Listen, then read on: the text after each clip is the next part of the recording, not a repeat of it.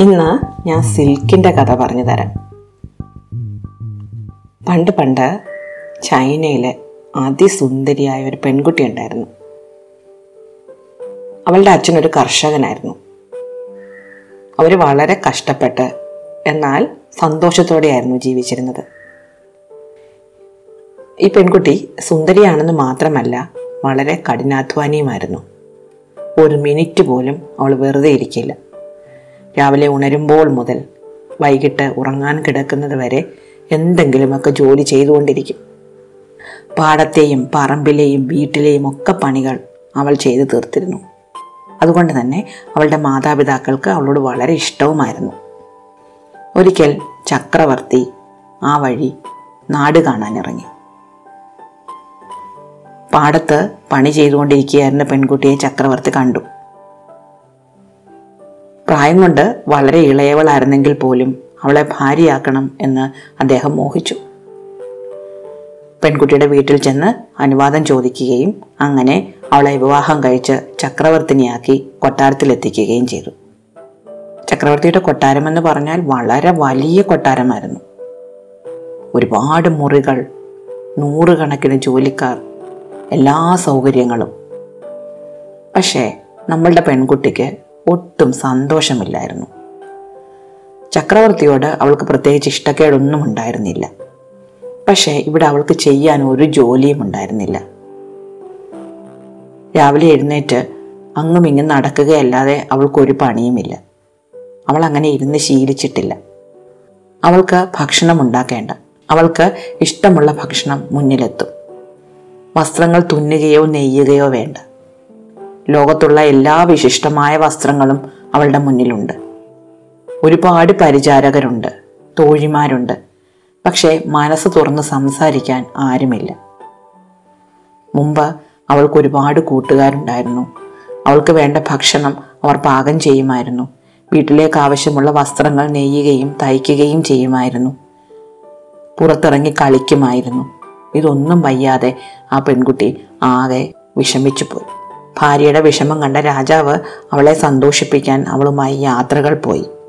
വിശിഷ്ടരായ സംഗീതജ്ഞന്മാരെയും കലാകാരന്മാരെയും കൊട്ടാരത്തിലേക്ക് വിളിച്ചു വരുത്തി പരിപാടികൾ അവതരിപ്പിച്ചു. പക്ഷെ എന്നിട്ടും അവൾക്ക് ഒരു സന്തോഷവും ഉണ്ടായിരുന്നില്ല. രാജകൊട്ടാരത്തിനോട് ചേർന്ന് ഒരു വലിയ മൾബറി തോട്ടമുണ്ടായിരുന്നു. മനോഹരമായ ഒരു മൾബറി തോട്ടം.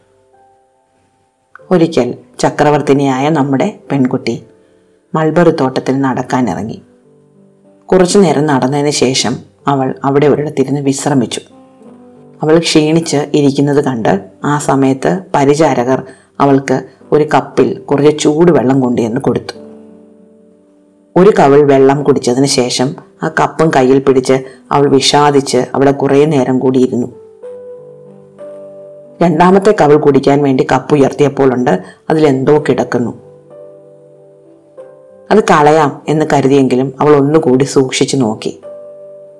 ആ മൾബറി ചെടിയിൽ നിന്ന് താഴേക്ക് അവളുടെ കപ്പിലേക്ക് വീണ ഒരു കൊക്കൂണായിരുന്നു അത്. ചിത്രശലഭത്തിന്റെ ഒരു കൊക്കൂൺ. അതൊന്ന് സൂക്ഷിച്ചു നോക്കിയപ്പോൾ മിനുത്ത നീളമുള്ള നൂലുകൊണ്ടാണ് അത് ഉണ്ടാക്കിയിരിക്കുന്നതെന്ന് അവൾക്ക് മനസ്സിലായി. അത് ചൂടുവെള്ളത്തിൽ നിന്ന് പുറത്തെടുത്ത് ആ നൂൽ പതുക്കെ അഴിച്ചെടുക്കാൻ തുടങ്ങി നമ്മുടെ പെൺകുട്ടി. ജോലിക്കാർ അവളെ സഹായിച്ചു. നോക്കുമ്പോഴുണ്ട് അത്തരം ഒരുപാട് കൊക്കൂണുകൾ ആ മൾബറി ചെടിയിലുണ്ട്. ജോലിക്കാരുടെ സഹായത്തോടെ അതെല്ലാം അഴിച്ചെടുത്ത് അവൾ കൊട്ടാരത്തിലെത്തിച്ചു അതുകൊണ്ട് അവൾ മനോഹരമായ ഒരു വസ്ത്രം തുന്നി. അത്ര മിനുത്ത മൃദുവായ ഒരു വസ്ത്രം അതിനു മുമ്പ് ആരും കണ്ടിട്ടുണ്ടായിരുന്നില്ല. വളരെ ചുരുക്കം പരിചാരകർക്കും ചക്രവർത്തിനിക്കുമല്ലാതെ മറ്റാർക്കും ഈ വസ്ത്രങ്ങൾ എങ്ങനെയാണ് ഉണ്ടാക്കിയതെന്ന് അറിഞ്ഞുകൂടായിരുന്നു. ചക്രവർത്തിനി തന്റെ വളരെ അടുത്ത കുറച്ച് പരിചാരകരെ ഇതുണ്ടാക്കുന്നതിന് പരിശീലിപ്പിക്കുകയും ചെയ്തു. കൂടുതൽ സ്ഥലങ്ങളിൽ മൾബറികൾ വെച്ചുപിടിപ്പിച്ചു. കൊക്കൂണുകൾ ശേഖരിച്ചു. വീണ്ടും വീണ്ടും ഇത്തരം വസ്ത്രങ്ങൾ ഉണ്ടാക്കാൻ തുടങ്ങി. അങ്ങനെയാണ് പട്ട് സിൽക്ക് ആദ്യമായിട്ട് ഉണ്ടാക്കി തുടങ്ങിയത്. രാജകൊട്ടാരത്തിൽ ഉണ്ടാക്കുന്ന ഈ വിശിഷ്ടമായ വസ്ത്രത്തിന്റെ പ്രശസ്തി ലോകമെങ്ങും പരന്നു. വിദൂരദേശങ്ങളിൽ നിന്ന് പോലും ഈ തരം വസ്ത്രം വാങ്ങാൻ വേണ്ടി ആൾക്കാരെത്തി തുടങ്ങി. വസ്ത്രത്തിന് വലിയ വിലയുമായിരുന്നു. ചൈനയിൽ നിന്ന് അതായത് ഏഷ്യയിൽ നിന്ന് യൂറോപ്പിലേക്ക് ഒരു സഞ്ചാരപാത തന്നെ ഈ സിൽക്ക് വ്യാപാരത്തിനായിട്ട് സൃഷ്ടിക്കപ്പെട്ടു. അതിന് സിൽക്ക് റൂട്ട് എന്നാണ് പേരിട്ടത്. പട്ടുവസ്ത്രങ്ങൾ ഉണ്ടാക്കുന്നതിന്റെ രഹസ്യം ചൈനയിലെ രാജകുടുംബത്തിന് പുറത്തേക്ക് ഒരിക്കലും പോകാതെ അവർ സൂക്ഷിച്ചു. ചക്രവർത്തിക്കും ചക്രവർത്തിനിക്കും അവർക്കറിയാവുന്ന വളരെ കുറച്ച് പേർക്ക് മാത്രമേ ഈ രഹസ്യം അറിയുമായിരുന്നുള്ളൂ. രഹസ്യം അറിയാവുന്നവരെ അവരൊരിക്കലും കൊട്ടാരത്തിന് പുറത്തു പോലും പോകാൻ അനുവദിച്ചിരുന്നില്ല. പോകുന്നവർ ഇതൊരിക്കലും പുറത്തു പറയുകയില്ല എന്ന് സത്യം ചെയ്തിട്ട് വേണമായിരുന്നു പോകാൻ. സത്യം ലംഘിച്ചാൽ അതിനിഷ്ഠുരമായി ശിക്ഷിക്കുകയും ചെയ്തിരുന്നു. തലമുറകളോളം ഈ വിദ്യ പുറത്തു പോകാതെ ചൈനീസ് രാജവംശം സൂക്ഷിച്ചു. പെൺകുട്ടികളെ വിവാഹം കഴിച്ചയക്കുമ്പോൾ ഈ രഹസ്യം പുറത്തു പറയുകയില്ല എന്ന് സത്യം ചെയ്യിച്ചിട്ടായിരുന്നു വിവാഹം കഴിച്ചയച്ചിരുന്നത്. പക്ഷെ ഒരിക്കൽ ഒരു രാജകുമാരി ഈ സത്യം തെറ്റിച്ചു. അവൾ വിവാഹം കഴിച്ചു പോയപ്പോൾ തന്റെ മുടുക്കെട്ടിനുള്ളിൽ ഒരു കൊക്കൂൺ സിൽക്കിന്റെ ഒരു കൊക്കൂൺ ഒളിച്ചു വെച്ച് പുറത്തു കൊണ്ടുപോയി. മൾബറി ചെടിയിൽ നിന്ന് പുഴുക്കൾ ഉൽപ്പാദിപ്പിക്കുന്ന ഈ കൊക്കൂണിൽ നിന്നാണ് സിൽക്ക് നൂൽ ഉണ്ടാക്കുന്നതെന്ന് അങ്ങനെയാണ് പുറം ലോകം അറിഞ്ഞത്. അങ്ങനെയാണ് സിൽക്കിന്റെ നിർമ്മാണ വിദ്യ രാജകുടുംബത്തിന് പുറത്തേക്ക് വ്യാപിച്ചത്.